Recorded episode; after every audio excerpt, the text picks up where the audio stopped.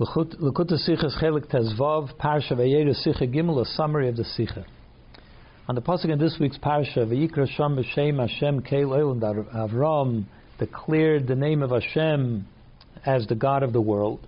The Gemara says that you shouldn't read it. He declared the name of Hashem, he called out the name of Hashem, but Vayakri, he caused others to call out the name of Hashem. That Avram went around and he gave people to eat and drink and then he said to them, when they wanted to thank him, he said, Don't thank me, thank Hashem, give a blessing to Hashem. And by this way, he made the name of Hashem uh, known in the world. And the Medrash continues and says, What happens if somebody said, No, he doesn't believe in God, he doesn't want to thank Hashem? So Avram said to him, Okay, no problem, but you owe me a million dollars for the meal. So, a million dollars for a meal? He says, Sure, you're in the middle of the desert. Where are you going to get a meal here? It's reasonable to charge exorbitant prices. And when the person saw that he would have to pay so much money, he said, "All right, I'll say whatever you want." And he said, he said, he thanked Hashem. So it would seem from this story that when the people were saying it, if they were pressured into it, when they said it, did they really mean it? They didn't mean it. So what does it mean that Avram Avinu was going about trying to make Hashem's name known in the world by telling people to say things that they don't really mean?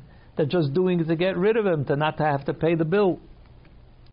If we were talking about Yidden, so then we know that the Rambam says that the true will, the inner will of every Yid is to do every mitzvah.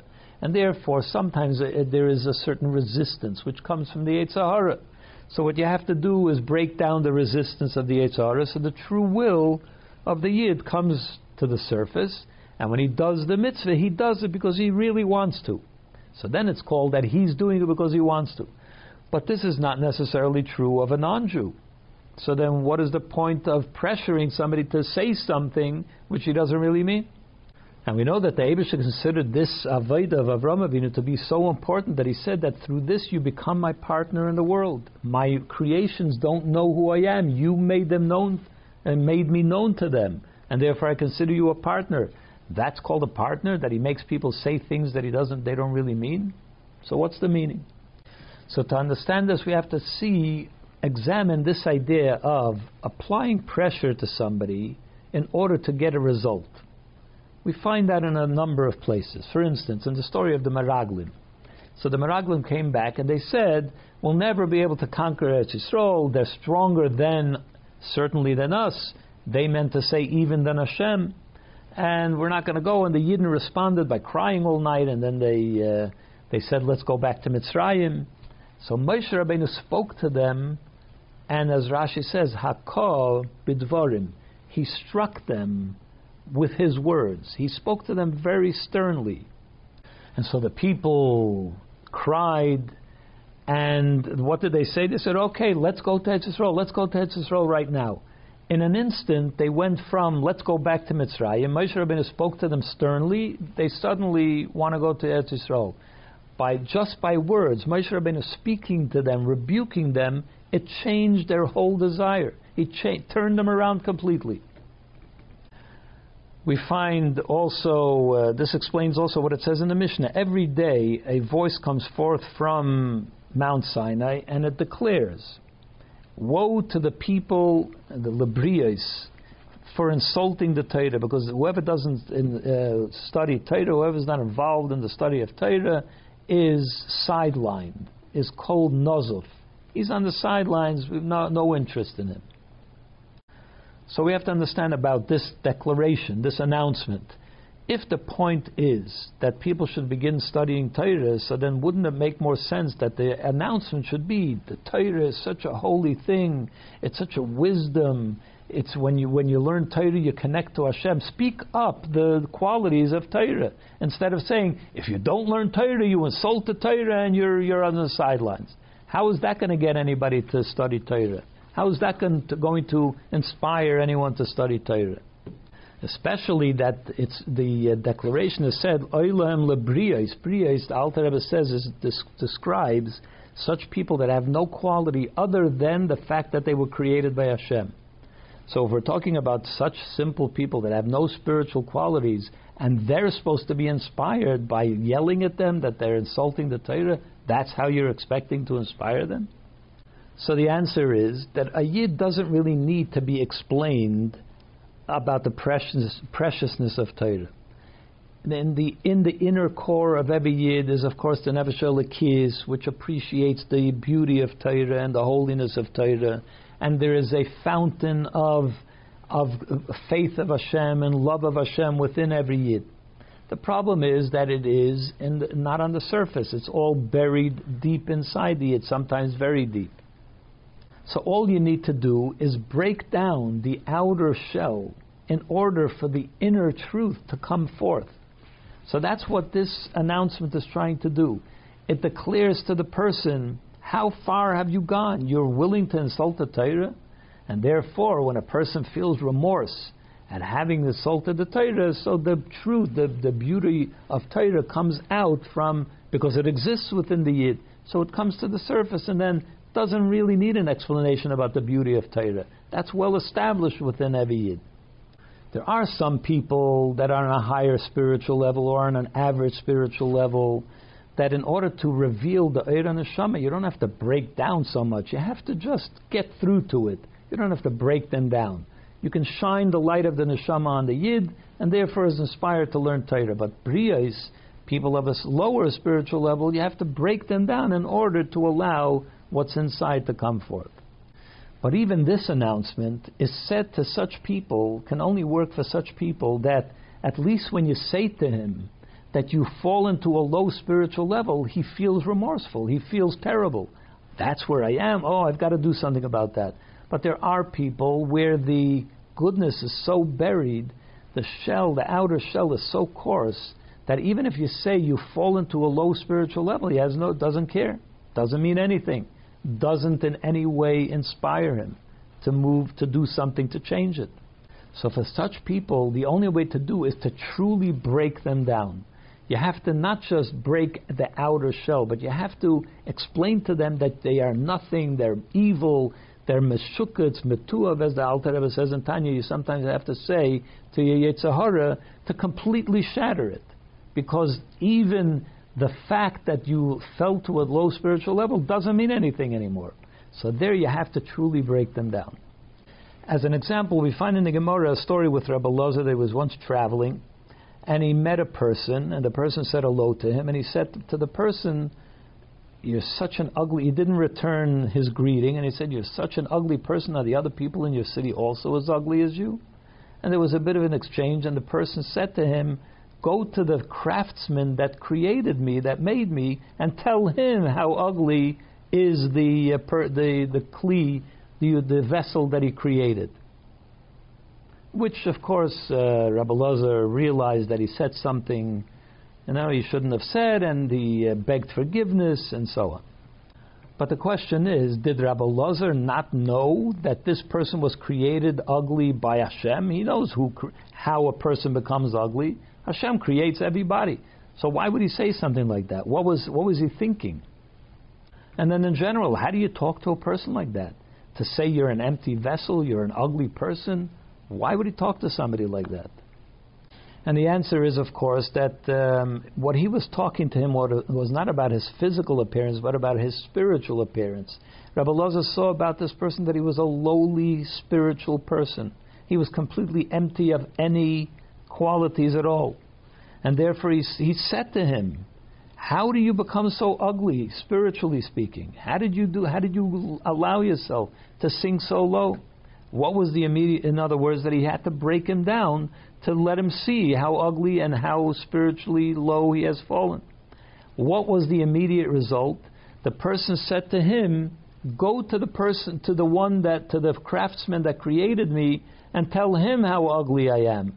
In other words, suddenly he was aware that he was created by Hashem.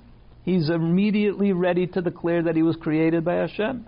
And not only that he was created by Hashem, but when he says to the craftsman who made me, that means that he already recognized that he was made with a purpose.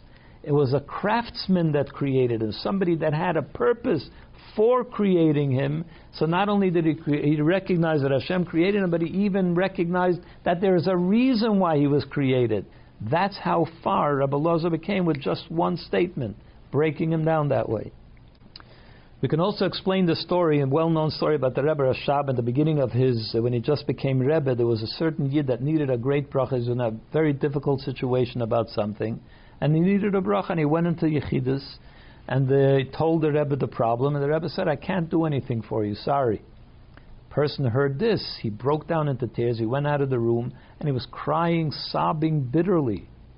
Didn't know what to do as he was walking away, the, he met the Razah, the brother of the Rebbe Rashab. He asked him, "Why are you crying? What's the matter?" He said, told him the whole story. So the Razah went into the Rebbe Rashab's room. The Rebbe makes the point to say that this was at the beginning of the Rebbe Rashab's leadership. Perhaps what he means is that later he wouldn't have done something, said something like that. But at the at, he went into the Rebbe Rashab and he said, "How do you do this? That's how you treat people." Comes in with such a difficult problem, all you tell him is, I can't do anything for you? He's sobbing bitterly. So the Rebbe Rashab put on his gartel, in other words, to prepare for Yechidus again, and he said, call him back in. And when the person came in, the Rebbe Rashab told, gave him a bracha, and that bracha did become uh, uh, fulfilled, and he was helped from his problem. The question is, why did the Rebbe Rashab tell him that I can't do anything for you? Even if it was true, even let's say that he, he didn't know what to do for him. Say some encouraging words, tell him to have trust in Hashem. Say something encouraging, inspiring. Why did he just dismiss him that way? The answer is he saw that the kind of bracha that this yid needed, he needed to be on a certain spiritual level to be able to receive such a big bracha, and he wasn't there. So therefore, he told him, "I can't do anything," which brought the person to a feeling of why is it, what am I going to do? when he cried out to Hashem, and it brought him, it elevated him spiritually immediately as a result of his crying. And then the Rebbe Rashab gave him the bracha. Now he was able to receive it.